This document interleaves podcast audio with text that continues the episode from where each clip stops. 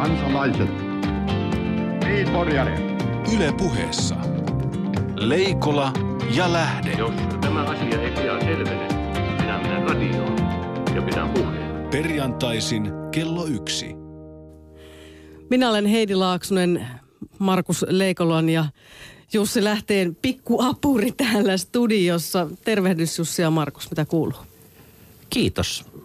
Onhan tämä taas ihan huikea politiikan viikko, joka on eletty. Erinomaisen hyvä. Tulin tänä aamuna Pietarista junalla ja katsoin, että tota, isänmaassa näyttää siltä, että aurinko nousee joka päivä pikkusen aikaisemmin. Kevät tulee. Meillä tänään on vieraana eduskunnan pitkäaikainen pääsihteeri Seppo Tiitinen. Toivotamme hänet tervetulleeksi ihan hetken kuluttua, mutta käydään vähän näitä poliittisen viikon kuvioita ja kuhinoita läpi. Aloitetaan maailman uutisilla. Barack Obama, Yhdysvaltain presidentti, piti virkaanastujaispuheensa ja täällä Suomessakin monet kehuskelivat, että siinä vasta puhe, että miksi Suomessa tyydytään vain keskinkertaisiin puheisiin. No, täytyy sanoa, että kyllä, Obama pystyi asiavalinnoillaan jälleen kerran yllättämään, että sääli, ettei televisiossa enää esitetä Perhe on pahin nimistä sarjaa, koska Archie Bunker olisi kyllä pyörähtänyt sohvatuolissaan useammankin kerran ympäri kuullessaan tämän puheen. Presidentti Obama nosti Yhdysvaltain perustuslakia uudelleen tulkiten sellaisia asioita, asioita kansakunnan, kansakunnan tuota keskusteluun, jo, jotka eivät siellä ole tällä tasolla vielä olleet, niin kuin esimerkiksi seksuaalivähemmistöjen oikeudet ja, ja hyvin konkreettisia. Hän toi hyvin konkreettisia esimerkkejä siitä, että – ja luulen, että, tämä, että hän tuli myös tässä kertoneeksi samalla sen, että mihin hän tulee käyttämään aikaansa ja arvovaltaansa tämän toisen presidenttikautensa jälkeen. Tämä on mun mielestä myöskin hyvä osoitus siitä, että kuinka erilaisia voi olla ensimmäinen ja toinen kausi. Siis se energia ja se määrä ja se puhti, kun ei tarvitse enää varoa yhtään mitään. Että takki auki, lähdetään liikkeelle ja kun, kun muistelee suomalaisia presidenttejä toista kauttaan aloittamassa. Oikeastaan minä en muista. Kekkosen toisen kauden aloittaa alkamasta yhtään mitä, olin kaksivuotias silloin, mutta tota, Koiviston ja Halosen kylläkin, niin, niin ei ole semmoista samannäköistä vapautuneisuutta kyllä, kyllä ollut, ollut tuota, ja tulee vaan mieleen se, että pitäisi, kaikkein paras järjestelmä olisi semmoinen, jossa presidentti valittaisiin kaksi kertaa peräkkäin toiselle kaudelle, mutta ei kertaakaan ensimmäiselle järjestelyt tietysti aiheuttaisivat ehkä vähän päänvaivaa. No mutta entäpä sitten vähän takki auki tai mistä liian mahtaa olla kysymys, kun yksi EU suurimmista nettomaksajista, Britannia, pääministerinsä David Cameronin suulla ehdotteli ihan hurjaa, että brittiläiset järjestäisivät kansanäänestyksen siitä, kuuluako Euroopan unioniin vaiko eikö. Niin siis Britanniasta käsin, kun katsoo asiaa, niin näyttää siltä, että Eurooppa purjehtii taas tuolla kanaalin toisella puolella kauemmaksi. Siis Britanniahan pysyy paikoillaan siinä, missä se on maailman navaksi kerran asettautunut ja mannerlaatat liikkuvat muualla. Tämä on hyvin mielenkiintoinen manööveri siinä mielessä, että, että vaikka nyt näyttää siltä, että että tuota, Cameron muuttuu eurokriittisemmäksi, niin jos hän onnistuu tässä, niin hän saa nimenomaan eurokriitikot kuriin siellä. Ja se tässä on myöskin tavoitteena. Niin, äh, täytyy muistaa, että, että joka maassa Eurooppa-politiikka on tänä päivänä sisäpolitiikkaa. Ja, ja tuota, se, on, se on hyvin mielenkiintoinen tämä kysymyksen asettelu siinä, että, että joka maassa myös keskustellaan siitä, että voidaanko oman maan demokratialla parantaa Euroopan demokratiaa. Kun itse välillä välillä mietin, että eikö sitä kannattaisi sitä suoraan sitä unionin päätöksenteon demokraattisuutta parantaa. Ää, tässä on liian yksinkertainen Jussi, nyt tota, ei se ollenkaan noin mene. Se menee sillä lailla, että pidetään huoli äänestyttämällä Euroopasta sitten, että skotlantilaiset eivät itsenäisty taas Lontoosta. Niin, mutta tässä, tässä on edelleen siis se kaiku, kun aikanaan Margaret Thatcher löi käsilaukkuunsa pöytään ja sanoi Euroopan päättäjille, että I want my money back. Niin kyllähän tässä samanlaisesta manööveristä on kyse, että et tota, siinä, siinä on joku kohta siinä kanaalissa, joku sellainen ö, karttoihin piirtämätön raja, jolla hetkellä brittipoliitikot tullessaan mantereen puolelle muuttuvat euromyönteisiksi ja taas mennessään omalle, omalle maalleen muuttuvat euroskeptikoiksi. Ja kaksilla rattailla ajetaan ja täytyy vaan toivoa, että nivuset kestää näiden rattaisten välisen pituuseron. Ja täytyy muistaa, että kun kuitenkin suurin osa eurorahasta menee maatalouspolitiikkaan ja sen tukemiseen, niin onhan tässä tietysti iso riski, jos Englanti sitten todellakin eroaisi EU-sta, että englantilaisten ruoan valmistajien ja viininviljelijöiden vienti Manner-Eurooppaan vaikeutuu huomattavasti ja sitten joudumme jäämään ilman näitäkin herkkuja. No Kamala. niin, ja jäämme odottamaan, että onko tämä nyt vaan tämmöistä suunsoittoa vai tapahtuuko jotakin todellista, mutta sitten kotimaan politiikkaa ja perussuomalaisten sutinoihin. Heillähän on kovasti vilkasta ollut. On kuulemma kannatus nousussa ja sitten eduskuntaryhmän johtoon on vähän tunkua ja Sampo Terho ja Matti Putkonen ehkä kahdestaan tekevät aika hurjiakin säästöehdotuksia. Niin kuin Timo Soini sanoo, että mitä enemmän minua haukutaan, niin sen suuremmaksi minun kannatukseni nousee. Niin kyllä minun tekisi mieli joskus kotioloissa sanoa ihan samalla tavalla. Niin, on se myöskin mielenkiintoista se, että kun, kun kannatus nousee, niin sitten on ikään kuin enemmän ottajia sille vallalle, jota kuitenkaan oppositiolla ei samalla lailla, samalla lailla ole. Ja, ja tuota, tästä Turu, Turusen ehdokkuudesta ryhmäjohtoon on tietysti herännyt kysymys siitä, että onko tämä itse asiassa Timo Soinia kohtaan sitten kohdistuva, kohdistuva teko. Eihän se muuten sitä olisi ollut, ellei Soini olisi riputtanut näin näyttävästi Ruohonen puolesta. Niin ja tässä on taas vanha, vanha tuota konsti, että aina on väärää politiikkaa, että niin kauan kuin kukaan ei haasta Soinia, puolue on itsevaltainen ja jos joku haastaa Soinin, niin, niin Soinin asema on uhattuna.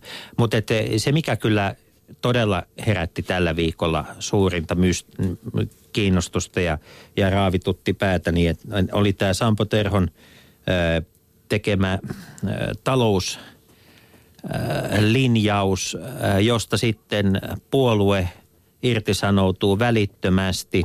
Et kun mä, jotenkin tuntuu, että kaikki tämä muu sähellys on ollut vain sen sähellyksen peittämistä. Koska se sähellys kertoo siitä, että siinä puolueessa ollaan vielä rakennusvaiheessa vielä ei tieto kulje, vielä ei oikein puoluejohtokaan tiedä, että kuka on kertomassa millaisella arvovallalla ja millaisia ajatuksia silloin, kun toimittajia puoluetoimistolle kutsutaan. Mutta toisaalta se kertoo siitä, että ei se nyt ihan niin itsevaltaista sitten olisi.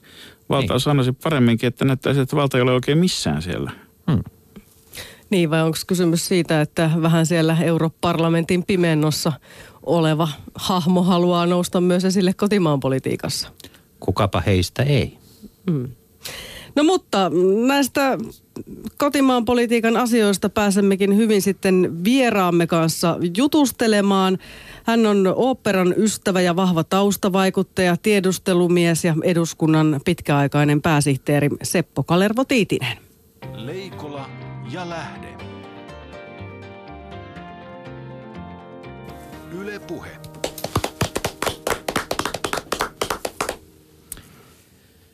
Tuota, aloitetaan ihan tällaisesta, tällaisesta lyhenne, lyhenneasiasta. Kumpi se on oikein? Oliko, onko se supo vai suopo?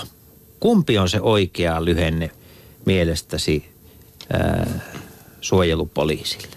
Virallisen, virallisen arvion mukaan se on supo, mutta minä olen ää, ollut aina oppositiossa tätä virallista arviota vastaan ja pitänyt tätä nelikirjaimista lyhennettä kielen vastaisena ja arvottomana.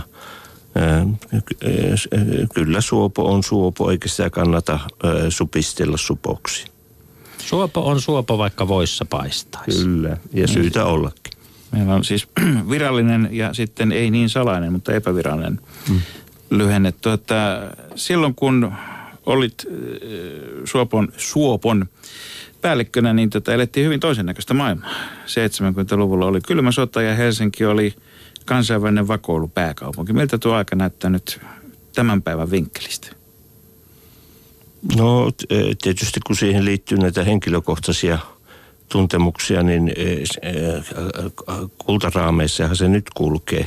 Ihan niin kuin minun silloin ja suojelupoliisin pitkäaikainen päällikön, yli 40 vuotta pää- päällikön sihteerinä toiminut Karna Kykkänen sanoi, kun oli vaikeita aikoja, että kuulepas kun aika kuluu, niin eh, nämäkin päivät on kultareunuksille ja niinhän ne taitaa nyt sitten jo olla.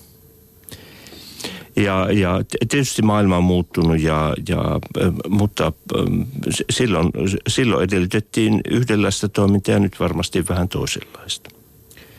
Niin Helsingissä ja Suomessa laajemminkin on viime viikkoina keskusteltu talvisotamuseon perustamisesta. Olisiko Helsinki kuitenkin parempi paikka tämmöiselle kylmän sodan museolle, koska tuota, tämä oli yksi keskeisiä vakoilukaupunkeja Viinin ja muutamien muiden lisäksi. Että olisiko siinä aineksia siihen Suomen kansainväliseen tarinaan? Luuletko, että museolle löytyisi kävijöitä? No kyllä, kyllä varmasti sitäkin olisi. Siinä tietysti on yksi näkökohta, että tuolla Suomenlahden toisella puolella on kyllä hyvin järkyttäviäkin kylmän sodan ajan aikaa kuvaavia museoita. Se museo, mikä tänne puolen sitten, jos se nyt sellainen perustetaan, niin se, se nyt olisi kovin eri, eri luonteinen ja siitä ehkä saisi sitten aika tavalla lyhyellä maantieteellisellä etäisyydellä niin selvän kuvan siitä, että missä se, missä se ideelläinen raja siihen aikaan kulki. Ja kulki varmaan, varmaan milloin Kaisaniemen puistossa, milloin Esplanadin puistossa siihen aikaan. Hmm. Puiston penkeillä ja postilaatikoissa, joita ä, tavallinen ohikulkija ei ehkä postilaatikoiksi tunnistanutkaan. Mutta näin perästä tietysti omaa toimintaa on, toimintaa on tietysti vähän jäävi ja vaikea arvioida, mutta miten arvelisit, että nyt kun kuitenkin aika on kulunut, että miten Suomi selviytyi niistä paineista, joita sekä idästä että lännestä asetettiin? Tännehän pantiin myös paljon koepalloja, jossa katsottiin, että onko Suomen luottaminen. Minusta kaikki objektiiviset seikat viittaa siihen ja todistaa sitä, että Suomi selviytyy siitä hyvin se, että Suomen taloudellinen menestys oli sitä luokkaa kuin oli, niin se, oli, se osoittaa sitä, että Suomi säilytti luottamuksensa lännessä. Ilman sitä luottamusta se taloudellinen menestys ei, ja taloudellinen edistyminen ei olisi ollut mahdollista. Ja, ja toisaalta ää, suuren itäisen naapurin kanssa ja koko itäisen blokin kanssa oltiin hyvissä väleissä ja, ja kauppa kävi sinnekin suuntaan hyvinkin Suomea hyödyttävällä tavalla. Paljonhan on puhuttu tietysti, tietysti tuota silloin myöskin erinäköisiä yhteyksiä pidettiin. Me emme aio joidenkin kuuntelijoiden mahdollista toiveista huolimatta kysyä, ketä sillä kuuluisella listalla oli, niin, niin tota, tässä lähetyksessä, koska ilmeisesti et itsekään tiedä. No enpä tiedä, koska tuota, ei, ei, ei silloin kun sitä oli mahdollista silmäillä, niin sitä ei nyt missään, missään näkökulmassa niin merkittävänä pidetty, että sen sisältö nyt olisi pitänyt pysyväisesti opiskella. Mutta erinäköistä yhteydenpitoa tietysti, tietysti muuten pidettiin ja tiedustelu, jos mikä on semmoista, että siinä pidetään kollegiaalisia yhteyksiä, niin – kavereihin kuin vihollisiinkin, varsinkaan kun ei ole ihan varma, ketkä on seuraavalla viikolla sitten toista, niin oletko itse pitänyt tämän kauden jälkeen yhteyttä silloisiin kollegoihin? Kyllä, minulla on siltä ajalta hyviä ystäviä ja ne ystävyyssuhteet säilyy niin kauan kuin tätä elämää riittää. No minkä näköisistä asioista turisette keskenään, kun tapaatte sitten? Kaikenlaisista asioista. Se, se, yleensä nämä tiedusteluala ihmiset on hyvin intelligenttiä väkeä, että siinä voidaan nyt keskustella asiasta jos toisesta. Onko tullut, Repertuari on laaja. Onko tullut esiin jotakin semmoista, jota silloin et tiennyt nyt näiden myöhempien tapaamisten yhteydessä? No eipä, eipä juuri, ei, ei siihen nyt enää semmoisiin erikoisuuksiin palata, mutta tuota, mielenkiintoista väkeä se oli ja, ja, ja sen porukan suhteen nyt on sanottava, että sieltä enemmän kuin oikeastaan mistään muusta kontaktipiiristä löytyi sellaisia ihmisiä, joille ei tarvinnut sama asia selostaa kahteen, kahteen kertaan, vaan se meni kerralla perille. Suomalaisen tiedusteluhistoria on, voi sanoa, että viimeisen vuosikymmenen aikana julkaistu pienissä palasissa siellä täällä olevissa, olevissa muistelmakirjoissa, henkilökuvissa tai osin, osin jopa tällaisissa puolifiktiivisissä teoksissa, mutta olisiko jo aika Suomessa jonkun kirjoittaa, ää, kirjoittaa tavallaan tämmöinen teos, joka pystyisi, pyrkisi katsomaan ei vaan sitä, miten me suomalaiset toimimme, vaan myös sitä, miten maailmalla toimittiin. Suojelupoliisihan on oman historiansa jo saanut. Varmasti se, se olisi hyvä, mutta se on erittäin haasteellinen tehtävä. Se, tai nyt minäkin sorrun tähän haasteellisuuteen, vaikea tehtävä, tarkoitin sitä. Ja, mutta se, tämmöisen kokonaisen otteen saaminen sekä tiedustelu maailman menosta yleensä että, että sitten alueellisina ilmiöinä, niin se, siinä on omat ongelmansa ja, ja, ja, ja se on erinomaisen mielenkiintoinen aihe, jos joku rohkeni siihen ryhtyä. Pakko kysyä vielä yksi asia tästä suojelupoliisiasta. 80 luvulla tota, jotkut kuulijamme varmaan muistavatkin Usko Kyykän seikkailut, joka oli Juha Ruusuvuoren Jukka Parkkarin luoma kuvitteellinen Supon agentti ja hänen kollegansa vähämieliset Makkosen veljeksi, mutta siinä oli Pappa Tiitinen, olet esiintynyt toisin sanoen fiktiivisten kirjojen sankarina. Luettiinko ulko, ulkomaisissa tiedustelupalveluissa myöskin uskokyykkää? Sitä en tiedä, mutta se, se, se koko ilmiö oli mitä myönteisintä su, äh, suojelupoliisin mainostamista ja, ja, ja millään, omin, millään omilla toimilla suojelupoliisi ei semmos, semmoista kutvillia olisi pystynyt aikaansaamaan kuin tämä uskokyykkä ja äh, si, äh, hänen eri, erilaiset seikkailunsa Shanghai-liliä myöten silloin aikaan saivat ja ja, ja sitä on riemukasta lukea joka perjantai, kun kansa uutiset ilmestyy. Suosittelemme edelleenkin. No 90-luvulla, 90-luvun alussa teit sitten paluun eduskuntaan, koska olit jo toiminut ennen suojelupoliisin ää, aikaa eduskunnassa valiokuntatehtävissä. Ja nyt tulee se todellinen Tiitisen lista. Eli seuraavat henkilöt ovat toimineet eduskunnan puhemiehinä sinä aikana, kun olet toiminut pääsihteerinä. Ja lista on melkoisen pitkä ja komea. Ilkka Suominen, Riitta Uosukainen, Paavo Lipponen, Jukka Mikkola, Anneli Jäätteenmäki, Timo Kalli, Sauli Niinistö, Ben Zyskovic ja Eero Heinaluoma. Hyvät kuulijat, olette kuulleet juuri Tiitisen listan. Minkälainen on äh, eduskunnan puhemiehen ja pääsihteerin työnjako? Puhe, puhemies on eduskunnan ää, ykkös... Ää, parlamentaarikko ja ykkös luottamustoiminen henkilö. Ja pääsihteeri on, on eduskunnan, eduskunnan virkakunnan päällikkö ja, ja, ja puhemiehen ja kansanedustajien ensimmäinen palvelija siellä. Ja pääsihteerin pitää varmistaa se, että kaikki se, mitä puhemies ja eduskunta yleensä tekee ja haluaa tehdä, että, että se, se sitten on juridisesti kestävällä pohjalla. Pääsihteeri koko eduskunnan kanslian muun väen avustamana varmistaa sen, että pysytään perustuslain ja laillisuuden puitteissa. No, tämä on tänä aikana, jonka olet ollut siellä yli 20 vuotta, tämä on muuttunut hyvin paljon. Voin sanoa, että tämä on oikeastaan ollut tämmöistä normaali parlamentarismin siirtymistä.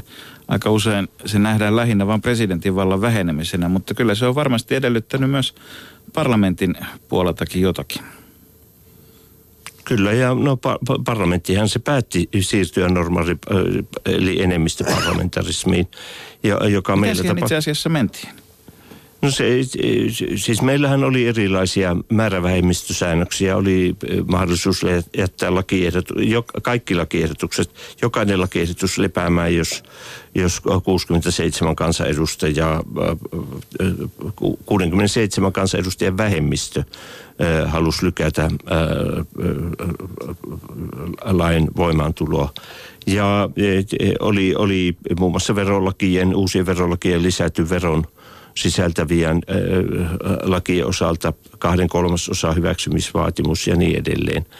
Eh, mutta sitten meillähän tuli tunnettu lama eh, 90-luvun alussa ja, ja jouduttiin hyvin eh, radikaaleihin toimenpiteisiin. Oikeastaan eduskunta koko laitoksen eh, eh, historian aikana ensimmäisen kerran joutui sen tilanteen eteen, että ei enää voitukaan lisätä kansalaisten etuisuuksia, vaan piti eh, välttämättä ryhtyä niitä leikkaamaan ja kaventamaan. Isoin enemmistön löytäminen semmoisen on Ja, ja, ja pelisääntöjä piti, oli pakko muuttaa, jotta et, et, et, et, tähän päästään, koska oltiin pakkotilanteessa. Ja, ja tämä et, et, 90-luvun alun lama oli se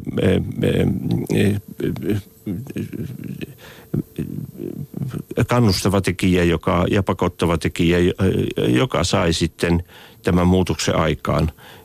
Tuskin se muissa olosuhteissa olisi ollut mahdollista. Eli selkä, aavistuksen selkä seinää vasten Suomineito muuttui sitten tämmöisen tiukan enemmistöparlamentarismin noudattajaksi. Tän näillä määrävähemmistöillä on ollut nimittäin äärettömän tärkeä rooli siinä kansakunnan rakentumisvaiheessa. Ja kun katsoo vaikkapa parlamentarismin kehittymistä muilla mantereilla, joskus toivoisi, että sielläkin ymmärrettäisiin määrävähemmistöjen ää, merkitys ää, lainsäädäntötyössä.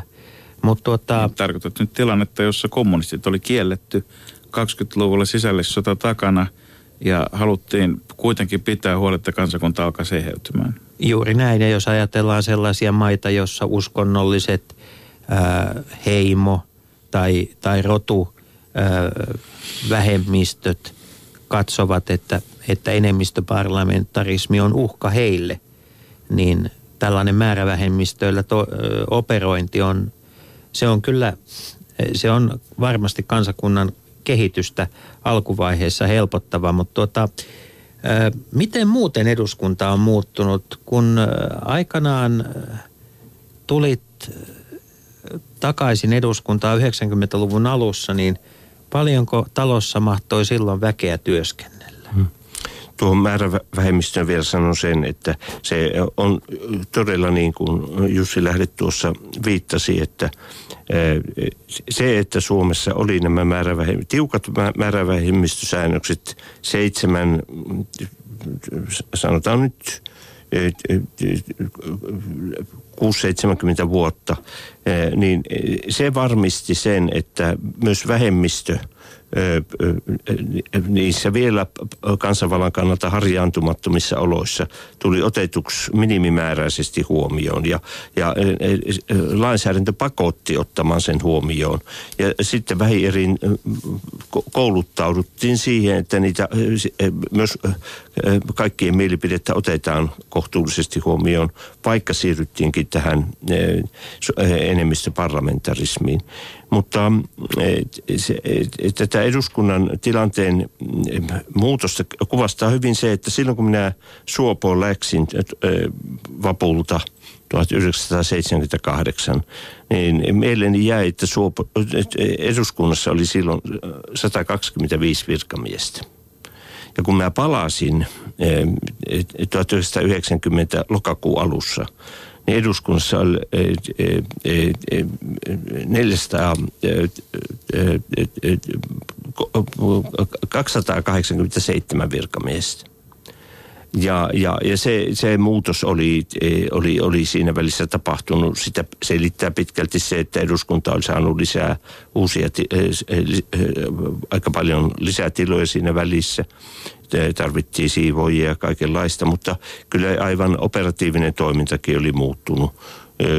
Oli kansanvaltakin niin kehittynyt, että edus, eduskunta, eduskunta oli voinut palkata itselleen – valiokuntien virkamiehiä, jotka valmistivat valiokuntien mietinnöt, kun aikaisemmin tuon saman tehtävä oli käyneet sivutoimena hoitamassa hallituksen virkamiehet. Joka on aika iso periaatteellinen ero. Se on suuri periaate, periaatteellinen askel kohti todellista kansanvaltaa. Ja kansanvallassa puhutaan silloin ennen kaikkea eduskuntalaitoksen parlamentin itsellisyydestä ja, ja, ja niin kuin omista toimintaedellytyksistä. Vuonna 2011 Jakob Söderman jättäessään eduskunnan totesi, että eduskunnasta on tullut kuin suuri avaruuslaiva, joka etääntyy, etääntyy kansasta ja kansalaisten arjesta. Onko tämä itsellisyys tuottanut myös jonkinlaista irtautumista?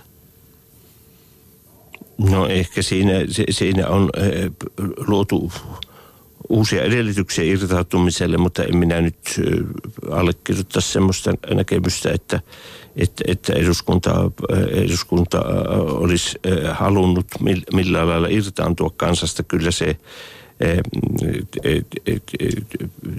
kyllä ne juuret kansaneduskunnan ja, ja, ja kansanedustajien juuret niin tiukasti on siinä kansalaisten – tuessa ja tahdossa, että, että, että, että, että, että, että minä en tämmöistä vaaraa nyt näkisi kovin akuuttina. No ainakaan kansalaisten kritiikistä eduskunta ei ole irtautunut. Ää, eduskunta niin Suomella Suomessa kuin oikeastaan kaikkialla muuallakin parlamentit ovat niin kuin kovan kritiikin kohteena. Näin täytyy myös olla. Ää, onko tämä kritiikki vuosikymmenten saatossa muuttanut muotoaan? Onko siitä tullut asiattomampaa? En, en minä eh, siihen usko. Eh, kansalaisten eh, yleinen tietotaso on kohentunut. Siitä kaikki ollaan, ollaan yksimielisiä ja, ja, ja ehkä kansalaisten suhtautuminen eh, myöskin valitsemisen edustajiin on sen, myötä muuttunut. Ehkä kritiikille on löytynyt uusia perusteita, äh, sanoisin jopa asiallisempia perusteita ja asiallisempia muotoja. Ja, ja nyt täytyy kaiken aikaa muistaa se, että tämä suomalainen parlamenttijärjestelmähän perustuu siihen, että, että, että kun meillä on henkilövaaliin eh, vaalijärjestelmä, eh, vaalijärjestelmän perustana, eli, eli jokainen valituksi tullut eh, edustaja tulee valituksi vain niiden henkilökohtaisten äänten lukumäärän perusteella, jota on saanut. Tietysti taustalla on se yleinen puoluetausta kannatus niin tämä takaa sen, että kansanedustajan pitää pitää tiukasti e, e, e, yhteyttä edustajiinsa. Ja edustaja, joka, joka ei sitä tee ja irtaantuu kannattajista, niin se on hyvin äkkiä entinen edustaja.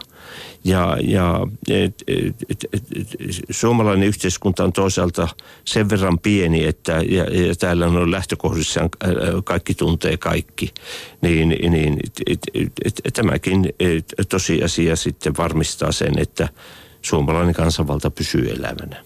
Leikola ja lähde. Niin, jos katsotaan näitä edellytyksiä ja näitä resursseja, niin useinhan sanotaan, että –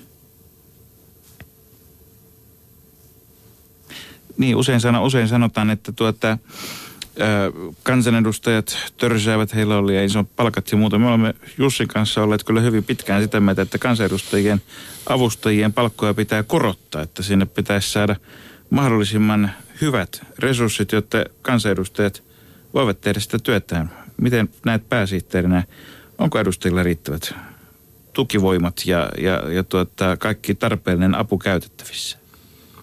No edustajille, on tarjolla kyllä kohtuulliset et, et, tukipalvelut eduskunnassa jo eduskunnan virkakunnan puolelta. Tämä avustajajärjestelmähän on nyt tietynlainen tulokas ää, eduskuntayhteisössä. Toimiiko se? No se, siitä on monenlaisia mielipiteitä. Nimittäin ne ongelmat, joita meillä on havaittu, niin ne ovat kyllä yleismaailmalliset. Ja, ja, ja muun muassa yksi keskeinen ongelma liittyy siihen, että, että edustajien avustajien organisatoriselle asemalle ei ole oikein sen epä meillä kuin muuallakaan löydetty ö, toimivaa muotoa. Eli kuka se työnantaja viime kädessä on? on niin, ja, ja sen takia meillä onkin päädytty nyt tällä hetkellä ö, aika anom, ö, epämu, epäsikiömäiseen järjestelmään, jossa, jossa et, et, et, edustaja on se suoranainen esimies, mutta muodollinen, muodollinen työnantaja on eduskunnan kanslia. Ja, ja se tarkoittaa sitä, että työn johto ja valvonta et, ja, ja, ja sitten muodollinen palkanmaksu ovat eri käsissä ja se, se ei oikein hyvin, hyvin toimi. Mutta että tässä avustaja-asiassa on muistettava se, että alun perin kun avustajia yleensäkään Suomessa ruvettiin harkitsemaan edustajille, niin silloin oli puhe tämmöisestä hyvin teknisluontoisesta avusta edustajille – ei, ei niinkään... tyyppisestä enemmän. Anteeksi? Assistenttityyppisestä. Ei, jopa vähemmästä, siis tämmöistä teknisen, teknisen sihteerin tasoisesta avusta. Ja, Eli ja, kirjekuorien avaamista ja Kirjekuorten avaamista ja sulkemista ja... ja, ja Vierailijaryhmien vierailijaryhmistä huolehtimista. Kyllä, kyllä. Hyvin tekni, teknis, teknisestä tehtävästä oli kysymys ja pa, sillä perusteella se palkkio maksettava palkakin määriteltiin.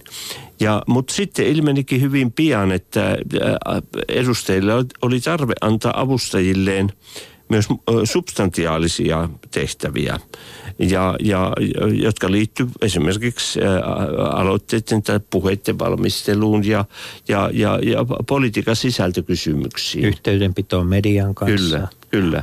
Ja, ja jolloin siirryttiin ihan eritasoiseen avustamiseen. Ja, ja siinä yhteydessä, sitten kun tuli henkilövalinnoista kysymys, niin valinnat tehtiin tältä pohjalta.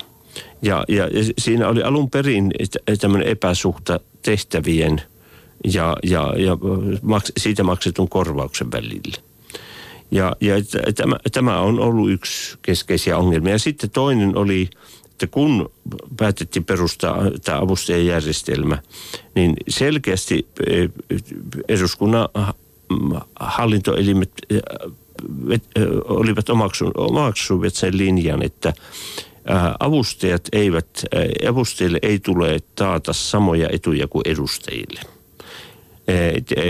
Eikä ainakaan avustajille mitään semmoisia etuja, joita ei edustajille kuulu.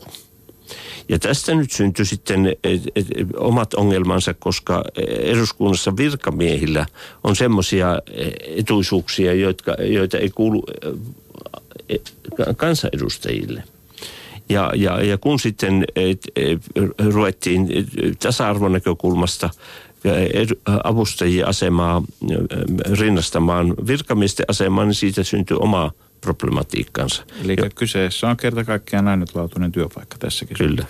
Edun valvontaa monenlaista. Eduskunnan työskentelyn, työskentelytapoja arvioidaan monien monien tahojen toimista ja aina välillä tulee ehdotuksia, toiveita siitä, että eduskunnan työtavat muuttuisivat. Yksi asia, jota eduskunnassa on todella paljon kehitetty, on, on tämä puhekulttuuri, puheenvuorokulttuuri. Parlamentin kantasanahan on puhua. Miten tämä salityöskentely, miltä se edistys näyttää? Onko menty oikeaan suuntaan ja – Ollaanko pitkospuiden alku- vai loppupäässä siinä kehityksessä? No minä sanoisin, että se, on yksi niitä alueita, jossa kehitys on ollut aika tavalla ää, ripeää ja, ja, ja, ja loppujen lopuksi hyvin positiivista.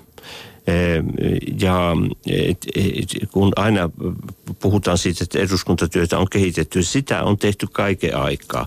Ja, ja, mutta sitä on tehty tämän, evoluution peri, periaatteen pohjalta, että et, ei, ei tehdä vallankumouksia, eikä ole tarvetta vallankumouksiin, kun kehitys on jatku, kehitys ja edistys on jatkuva. Ja aina, aina kun on riittävä määrä – muutostarpeita saatu kasattua, niin sitten tehdään muutoksia. Ja nämähän on lähes vuosittaiset nämä muutokset. Ja yksi, yksi muutoskohde on ollut se, että on pyritty luomaan entistä joustavampia muotoja myös tähän puhe, puhekulttuurin eh, eh, parantamiselle ja kehittämiselle. Ja eh, kun nyt oma näkökulmani ulottuu muutamaan vuosikymmeneen eduskunnan työssä, itse asiassahan aivan tuolta vuodesta 1972 lähtien ensimmäiset kokemukset, niin siinä on tapahtunut paljon ja myönteistä. Ja, ja, ja et, e, esimerkiksi nyt et, tämän vaalikauden kehitys on ollut erittäin ripeätahtinen ja, ja, ja positiivinen, mikä on tapahtunut. Kun eduskunnan työtapoja muutetaan, niin millainen prosessi se on? Minkälaisen ä, mankelin läpi nämä muutosajatukset ja ehdotukset käyvät ennen kuin sitten työskentelytavat muuttuvat? Hmm. Siis su- suuret periaatteet on vahvistettu perustuslaissa, mutta perustuslaki on, on sitten enenevässä määrin ja perustuslaki on pyritty kirjoittamaan niin, että se sisältää riittäviä joustavuuksia ja varsinaiset käytännön toimintatavat voitaisiin määritellä sitä alemmanasteisessa säädöksessä, joka eduskunnan osalta on eduskunnan työjärjestys. Ja tätä, tätä, tämä työjärjestys rinnastetaan tavalliseen lakiin. Ja sitä muutetaan juuri siinä samassa järjestyksessä, kun lakeja äh, Suomessa muutetaan. Eli se käsitellään kahdessa käsittelyssä eduskunnan täysistunnossa valiokuntavalmistelun pohjalta. Ja silloin kun äh, eduskunnan työtä kehitetään, ja, äh, niin se yleensä tapahtuu työjärjestystä muuttamalla. Ja, ja et, et, eduskunnan puhemiesneuvosto on se keskeinen elin – joka, jossa istuvat kaikki eh, puhemiehet ja eh, kaikkien valiokuntien puheenjohtajat, ja joka sitten eh, ohjaa tätä eduskuntatyön kehitystä kehitystyötä. Ja siinä yleensä sitten joko virkatyönä kansliassa tai jos, jos on suuremmasta remontista kysymys ja jonkun asetetun toimielimen et, et, työryhmän tai to, toimikunnan ehdotuksen pohjalta sitten valmistetaan, valmistetaan eduskunnan työjärjestyksen muutos, josta puhemiesneuvosto tekee aloitteen eduskunnalle. Ja sitten perustuslaki, se, lähetekeskustellaan perustuslakivaliokuntaan ja vali, perustuslakivaliokunta antaa mietinnön ja sitten se kahdessa käsittelyssä käsitellään eduskunnassa. Se on se prosessi. Kun Seppo Tiiteen eduskunnan pääsihteerinä katsot myöskin sieltä korokkeelta puhemiehen vierestä niitä puheenvuoroja, joita salista ja ministeriaitiosta tulee, niin, niin tota käsi sydämelle, onko näillä puheilla myös mahdollisuus vaikuttaa vai onko se puhumista, jota puhutaan pelkästään kotipaikkakunnan lehtiä, tiedotteita, referaattia, pöytäkirjoja varten. Onko tämmöisiä tilanteita ollut, jossa ikään kuin kuuluu sellainen humina, että – nyt oli niin hyvä puheenvuoro, että täytyy miettiä oikein uusiksi. Sieltä varmaan kuitenkin parhaalta mahdolliselta aitiopaikalta nämäkin tilanteet huomaisi. No laki, jos on kysymys lakien käsittelystä, niin kyllähän lait sisältönsä saavat valiokuntavaiheessa. Valiokunnissa on sama, tismalleen sama enemmistö kuin täysistunnossa ja et, et, jos järjestelmä toimii eh, normaaliin tapaan, niin ei valiokunnissa syntyneitä pohjatekstejä täysistunnossa muuteta. Korjataan korkeintaan mm, myöhäisherännäisesti havaittuja virheitä. Ja, ja, ja ne on erittäin harvinaisia. Ja, ja, ja senpä takia ne täysistuntopuheet, eh, näin olen myöskin ymmärtänyt, ei nyt eh, ensisijaisestikaan pyri sen käsillä olevan asian sisällön muutokseen, vaan, vaan täysistunto käsittely on, on, on tietynlainen ulospäin annettava demonstraatio sekä hallitseva enemmistön että että kritisoiva opposition puolelta Kannat kirjataan ikään kuin ulospäin kansalaisille ja nimenomaan median kautta kansalaisille. No eduskunta on myös hyvin kansainvälinen paikka. Se on asia, joka omasta mielestäni poikkeuksellisen vähän näkyy kotimaan mediassa. suomalaiset eduskunnassa, eduskuntaan akreditoituneet toimittajat hyvin harvoin kiinnittävät huomiota siihen, millaisia parlamenttiryhmiä, millaisia kansainvälisiä vierailijoita eduskunnassa vierailee. Mutta et, sitten kun itse siellä silloin tällöin kahvilassa saa istua, niin kyllä siellä aikamoinen liikenne, trafiikki käy ja sen lisäksi on olemassa myös kansainvälinen yhteistyö eri parlamenttien välillä. Miksi me suomalaiset emme niin kovin kiinnostuneita ole tästä kansainvälisestä puolesta? Joskus sanotaan, että Suomen eduskunnassa kymmenkunta kansanedustajaa on, on ulkopolitiikasta todella kiinnostuneita. Nyt ensinnäkin ihan tämmöisiä raamitietoja. E, eduskunnan, eduskunnallahan on yhdeksän kansainvälisissä toimielimissä olevaa omaa valtuuskuntaa joka tarkoittaa sitä, että yhdeksään tämmöiseen kansainvälisen toimielimeen, jotka on Pohjoismaiden neuvosto, Euroopan neuvoston, Välimerineuvoston ja, ja niin edelleen luokkaa olevia, lähetetään valtuuskuntia, joka tarkoittaa sitä, että lopullinen 80 kansanedustajaa osallistuu eri, eri to, toimielinten jäseninä kansainväliseen yhteistyöhön. Eli että kuvittelisin, että niitä ulko- ja kansainväliseen politiikkaan perehtyneitä kansanedustajia on jossain määrin enemmän kuin se äsken mainittu kymmenen. Ja Eduskunnalla on hyvin, hyvin laaja kansainvälinen yhteistyö. On nämä järjestöt, jo, jo, joissa eduskunta on edustettuna, mutta sitten on myös eri muotoista bilateraalista ja multilateraalistakin yhteistyötä. Ja, ja esimerkiksi lähialueilla puhemi, puhemiestasolla ja myös alemmilla tasoilla on hyvin tiivis yhteistyö Pohjoismaiden kesken, Pohjoismaiden, Pohjoismaiden ja Baltimaiden kesken, niin sanottu NP8-yhteistyö. Ja, ja Euroopan unionin maiden kesken on hyvin, hyvin tiivis yhteistyö eri tasoilla – tuossa muun muassa helmikuun alkupuolella lähden valmistelemaan Nikosiaan Kyprokselle Euroopan unionin puhemieskokousta, joka pidetään sitten huhtikuulla. Ja, ja tässä pääsihteerikokouksessa sovitaan asialistasta ja niistä menettelytavoista, joiden puitteissa tuo, tuo puhemieskokous sitten viedään läpi. Eli yhteistyötä on kyllä todella paljon, mutta se, että minkä takia siihen ei ole laajempaa kiinnostusta, niin kyllä siihen vaikuttaa myös se, että esimerkiksi median mielenkiinto ehkä heijastumana sieltä yleisön mielenkiinnosta on selvästi vähentynyt aikaisempiin vuosiin nähden viime vuosina kaikkeen eduskunnan kansainväliseen toimintaan. Ei, ei, ei, ei, jollei niihin liity mitään skandaalimaisia sivumakuja, niin eipä niihin juuri huomiota kiinnitetä.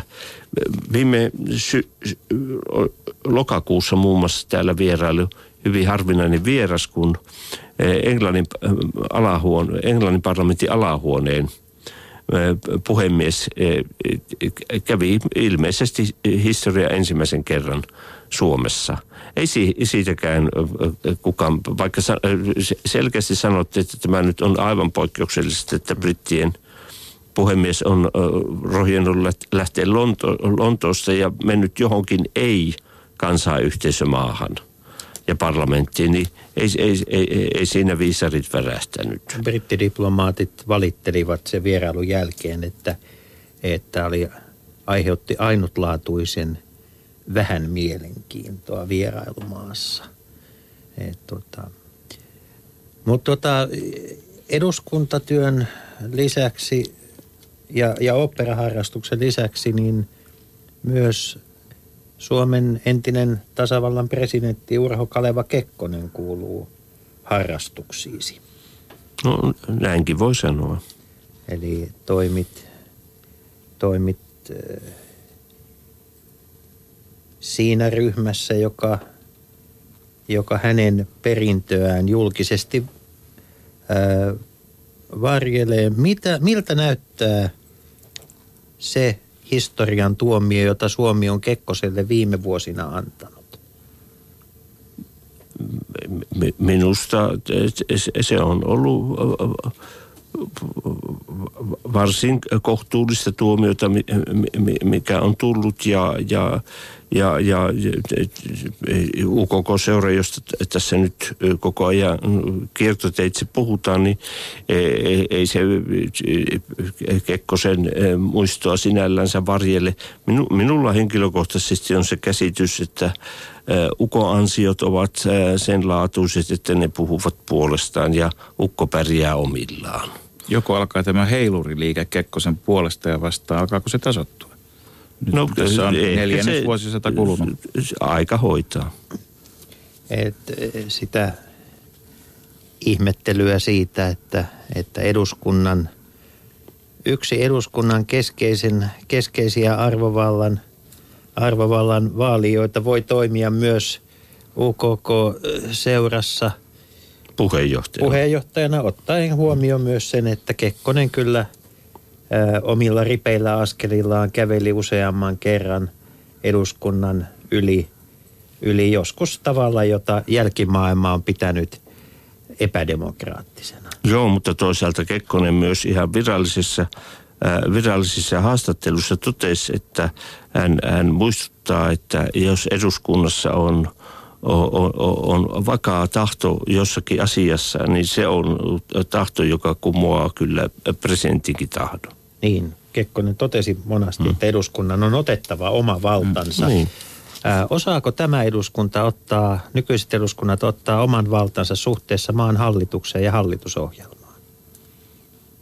No jokainen eduskunta on vähän omalaatuisensa ja oma, oma Er, er, erilainen kokoonpano, mutta sillä on se mahdollisuus. Ja nyt on aina muistettava, että eduskunnan enemmistö ja hallitus, ne kulkee yhtä jalkaa. Ja se, että, että, että, että, että, että ei ole suurta riitaa eduskunnan enemmistön ja hallituksen välillä, niin ei ole kriisitilaa tasavallan kannalta. Se on, se on toimivan, toimivan parlamentarismin ja toimivan demokratian merkki. Eli vaikka yksittäisten edustajien toilailusta saa lukeakin, niin kokonaisuutena eduskunnan arvovalta on siis Seppo Tiitinen käsityksesi mukaan siinä kuosissa, että se pystyy hoitamaan sen tehtävän, joka sillä on. Eduskunta pystyy aina hoitamaan sen tehtävän, mikä sille kuuluu ja hoitaa. Leikola ja lähde. Yle.fi kautta puhe. Leikolla ja lähteen vieraana tänään pääsihteeri, eduskunnan pääsihteeri Seppo Tiitinen. Lämpimästi kiitoksia, että pääsit vieraaksemme. Kiitoksia. Eduskunnan ki- kiireet sitten kutsuvat. Markus ja Jussi, me tapaamme ensi viikolla ja silloin vieraana on puolustusministeri Karl Haglund. Harry Potter tulee taloon. Niin, onko mielessä jo teemoja, ajankohtaisia puolustusasioita on tapetilla ainakin aika paljon. No kyllä, tässä Kalmarin unionin paluuta odotellaan, kun, kun niin, näitä puolustuspoliittisia kun on puheita puhuttu, kuulee. puhuttu nyt Euroopasta ja niin täytyy ottaa huomioon että Karl Haglund on tullut kuitenkin noin puoli vuotta sitten vasta europarlamentaarikon paikalta takaisin Suomeen ja luulen, että ihan pelkästään tuo vertailu, vertailu tuota kotimaan Euroopan politiikan välillä on kiinnostava aihe myös. Ja Seppo Tiitinen vielä sen verran, eikö vaan, että eduskunnassa sitten kun istuntokausi alkaa, helmikuun alussa, niin aika lailla ensimmäisenä on puolustuspoliittinen selonteko pöydällä. Niin, no sitäkin, senkin käsittely varaudutaan. Ja, ja tietysti pääministerihän antaa ilmoituksen siitä, niistä keskeisistä esityksistä, joita hallitus nyt aikoo eduskunnalle antaa. Ja niistä käydään se valtiopäivien avauskeskustelu heti kärkeen. Ja me tietysti seuraamme niitä. Kiitoksia vielä kaikille. Leikola ja lähde. Ja vielä ennen kello 13 uutisia ja tuota, mm, hiihtoa. Pekka Ervastin ääniblogi. Pekka Ervastin ääniblogi. Otsikkona on Mieluummin Madeiralla. Itaran korealaisen isännän ikeenalla huokaava STXn Turun telakka on saanut lämpimän ystävän perussuomalaisista yleensä ja puolueen eduskuntaryhmän puheenjohtajaksi pyrkivästä Kai Turusesta aivan erityisesti. Kun perussuomalaisten varapuheenjohtaja Juho Eerola vähän aikaa sitten ehdotti Turusta ryhmyriksi, tämä suurelle yleisölle tuntemattomaksi jäänyt savonilalainen yrittäjäkansanedustaja esiteltiin talouseksperttinä ja ryhmän johtavana STX-asiantuntijana.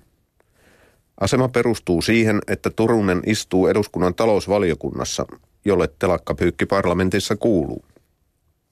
Turusta voi pitää puolueen valiokuntaryhmän johtohahmona – sillä perussuomalaisten kaksi muuta edustajaa ovat hankkineet poliittiset kannuksensa pääosin muualla kuin telakkateollisuuden ongelmakentässä. James Hirvisaari esimerkiksi sijoittuu pikemminkin persuryhmän herkkäsieluiseen kirjallisuuspiiriin. Hänet tunnetaan muun muassa aivan hovioikeustasolla huomiota herättäneestä blogikirjoituksesta Käkkäräpäälle kuonoon. Viime aikoina Hirvisaari on laajentanut kirjoitteluaan kansatieteelliseen suuntaan – pohtimalla muun muassa raiskailua huvittelumuotona joidenkin kansallisuuksien parissa. Teuvo Hakkarainen puolestaan luetaan perusryhmän sähäkkään sirkkelimiesten fraktioon. Hänen poliittinen toimintansa on kansalaisille tuttua muun muassa iltapäivälehdistä ja vuosien takaisista Suomussalmen kirkkomurtoa koskevista kuulustelupöytäkirjoista. Hakkarainen piti myös viime kesänä poliittisia tarkkailijoita pitkään jännityksessä siitä – Lähteekö hän eduskunnan englanninkielen kurssille Maltalle vai Eukon kannon MM-kisoihin Sonkajärvelle? Lopulta jälkimmäinen vaihtoehto voitti. On siis täysin ymmärrettävää, että tässä kolmikossa juuri Turunen on noussut Persujen johtavaksi telakkateollisuuden asiantuntijaksi. Hän onkin nostanut risteilijän rohkeasti pöydälle ja arvostellut hallituksen saamattomuutta. Viimeksi tällä viikolla Turunen vaati Ylen aamu sohvalta – että ratkaisun eteen on uurastettava voimia säästämättä, keinoista tinkimättä. Odotukset olivat Turusen suhteen suuret jo silloin, kun talousvaliokunta keskeytti omalta kohdaltaan kansanedustajien hyvin ansaitun kuuden viikon joululoman jo 8. tammikuuta ja elinkeinoministeri komennettiin Arkadianmäelle kuultavaksi. Kaikki oli valmiina Titaanien, Turunen ja Vapaavuori yhteenottoa varten. Pettymys olikin melkoinen, kun Turunen ei noussut kehiin ollenkaan. Itse asiassa häntä ei näkynyt mailla eikä halmeilla. Ryhmälähteiden mukaan Turunen sijaitsikin samaan aikaan Madeiralla, joka on, kuten useimmat meistä tietävät, Portugalille kuuluva itsehallinnollinen saariryhmä Pohjois-Atlantilla, noin 580 kilometriä Pohjois-Afrikan rannikolta luoteeseen. Sen sijaan on jossain määrin epäselvää, minkä verran sieltä on löydettävissä apua Suomen telakkakriisiin. Nyt jo Suomeen palattua Turunen tämän epäilemättä kansakunnalle selvittää. Samassa yhteydessä ehkä saadaan tarkempi selvitys myös Turusen toisesta aloitteesta, jonka mukaan kansanedustajien kohdalla pitäisi siirtyä urakkapalkkaukseen. Ehdotustaan Turunen perustelee kokemuksellaan parlamentista. Ja nyt suora sitaatti Turusen omasta blogista. Pari vuotta eduskunnassa on näyttänyt sen, kuinka eri tavalla edustajat töitä tekee. Jotkut enemmän, toiset vähemmän, jotkut ei juuri ollenkaan. Turusen parannusehdotus on kristallin kirkas ja taas suora sitaatti miehen omasta blogista. Palkkio tulisikin jatkossa olemaan suhteessa tehtyyn eduskuntatyöhön. Poissaolot leikkaisivat palkkiota, valiokunnassa tehdystä työstä saisi palkkiota ja pelkkä läsnäolo riittäisi vain johonkin pohjapalkkioon. Mitäpä muuta tähän voi sanoa kuin, että olispa ratkaisu telakkakriisiin yhtä helppo. Noin mietti ääniblogissaan Pekka Ervasti Yle Uutisten politiikan toimituksen päällikkö. Yle Puhe. No niin, otetaan lähetykseen Miika Maunulasta. Tervetuloa. Mitä haluat kysyä liikenneministeri ja päivän kansanedustaja Mere Kyllöseltä? Tota, niin ei, mä en oikeastaan niin kauheasti piti kysyä, mutta mä sanon vain, että kerrankin on sellainen ministeri, jonka puheesta saa selvää, ja asiat menee noin ja pidä pintas ja sitten semmoinen ihmeellinen kysymys, osaat sä laulaa, ja, ja sitten se, että et sä mikään korpikommunisti, se vähän loukkasi toi nimitys äsken. Siinä kaikki. Minä laulan sun iltasi tähtihin ja sun öihisi kuutamoita. Eli laulakin jonkun verran osataan ja, ja ei se nimi miestä pahenna, jos ei mies nimeä, että haukkua saa, kun ei vihainen koira puremaan pääse. Politiikka Radio. Sitten tämä pakkoruotsi, mikä sulla oli maininta. Pakkoruotsi? Mä en, niin, mikä se on kanta siinä? No ruotsinkielisesti voi tulla rannikkoruotsillahan, äh, rannikollahan sitä tarvitaan, mutta esimerkiksi Keski-Suomessa ei tarvi pakkoruotsia, ei sitä tarvitse opetella. Jos vapaaehtoisesti haluaa joku, niin okei. Okay. Politiikka Radio. Mä olisin Simmosta Mikko-pojalta halunnut kysyä, kun nämä, puhutaan tästä eläkejärjestelmästä ja, ja sitten pitää pidennetä eläkettä, niin millä ihmeen laskuopilla siellä ministeriössä lasketaan, että kun vanha aika oli se, että kun kaveri lähti yläpäästä eläkkeelle, niin alhaalta pääsi nuoret töihin. Nyt jos pidetään yläpäässä nyt vanhoja vossileita koko aika työelämässä, niin mihin helvetissä ne pien nuorimmat ihmiset pääsee töihin? Vai viedään kaikki työpaikat? Kun ei niitä kumminkaan saada tuosta kumanulle illallinen. Erittäin hyvä kysymys ja, ja oikeastaan ihan polttavin kysymys tällä hetkellä yhteiskunnassa. Päivän kansanedustaja. Soita milloin tahansa, vaikka keskellä yötä, uuteen puhepostiin ja kysy kansanedustajalta. Numero on 09 1480 3360. Päivän kansanedustaja tiistaisin ja keskiviikkoisin kello 12.30. Yle Puhe. Politiikka Radio. Päivän kansanedustaja.